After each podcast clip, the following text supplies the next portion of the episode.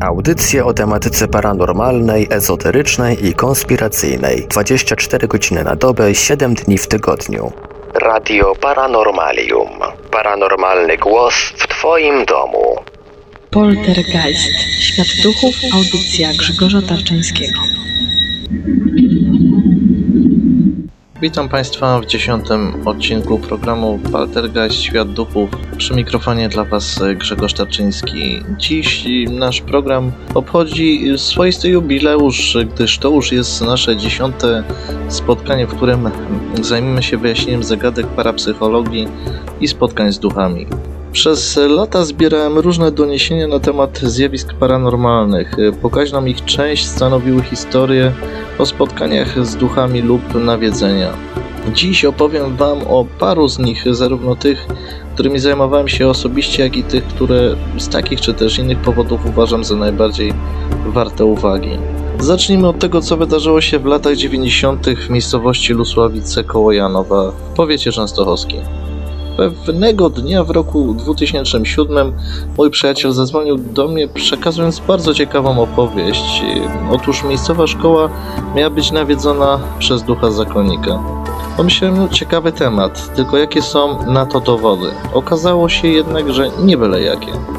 Pewnej nocy dyrektor tej placówki zadbanej okazałej szkoły wybierał się do domu. Musiał zostać e, akurat w tym dniu w szkole do późna, pewnym momencie zorientował się, że pora wracać do domu, gdyż ucieknie mu ostatni autobus. Mężczyzna zamknął swój gabinet i skierował się w stronę wyjścia. To, co potem zobaczył, zapamiętał do końca życia.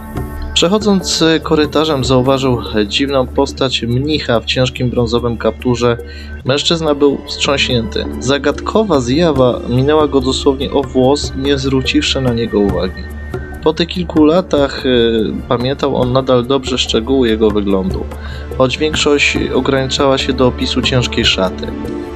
Duch y, najprawdopodobniej był, że tak powiem, mniej wyraźny od dołu, co jest dość częstą cechą w tego typu spotkaniach.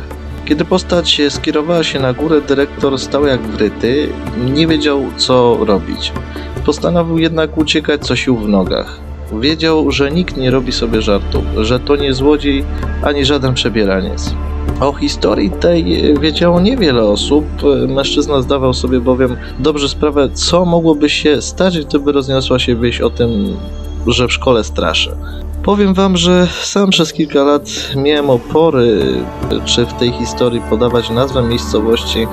Gdyby dzieci dowiedziały się, że ich szkoła jest nawiedzona, powstałby z tego no niezły problem.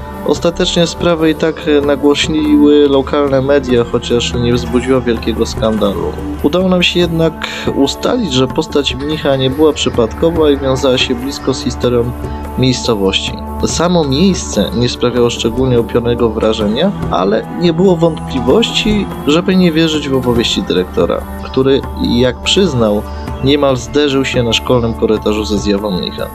Polska nie posiada tak wielkiej ilości nawiedzonych domów jak choćby Wielka Brytania czy USA. Moje doświadczenie mówi jednak, że historii tych jest bardzo dużo, tyle że rozgrywają się po cichu. Zwykle ludzie nie chcą robić z nich sensacji, gdyż mogłoby to odbić się na komforcie ich życia. Niestety wiele osób cierpi psychicznie z powodu nawiedzeń. Temat ten poruszaliśmy już w odcinku poświęconym nawiedzonym domom. Kiedy mówi się o nawiedzonych domach, warto zastanowić się nad tym, co my byśmy zrobili, będąc w skórze lokatorów. Za dobry przykład niech posłuży następujący bardzo mało znany, acz szokujący i jak najbardziej realny przypadek. Otóż w Warszawie stał sobie blok, jeden jak i wielu. Miał jednak bardzo ponurą tajemnicę. Niestety nie mogę podać dalszych szczegółów odnośnie tego przypadku, zdradzę jednak co się działo. Otóż pewna dziewczyna narzekała na to, co nocami dzieje się w jej mieszkaniu. Jak twierdziła, rzekomo w przedpokoju ze ściany wychodziły zagadkowe postacie. Wyglądało to przerażająco i upiornie. Kobieta kojarzyła je ze zjawami zmarłych. Nie wiadomo jednak do końca czym były. Wydaje się, że tym samym zagadkowym zjawiskiem mogłyby być dotknięte mieszkania znajdujące się pod feralnym lokalem. Z niewyjaśnionych powodów mieszkanie poniżej cały czas stało puste, a w tym, które leżało pod nim, również nie działo się dobrze. Kolejny przykład współczesnego nawiedzonego miejsca stanowi jeden z pensjonatów e, położonych nad jeziorem Wigre.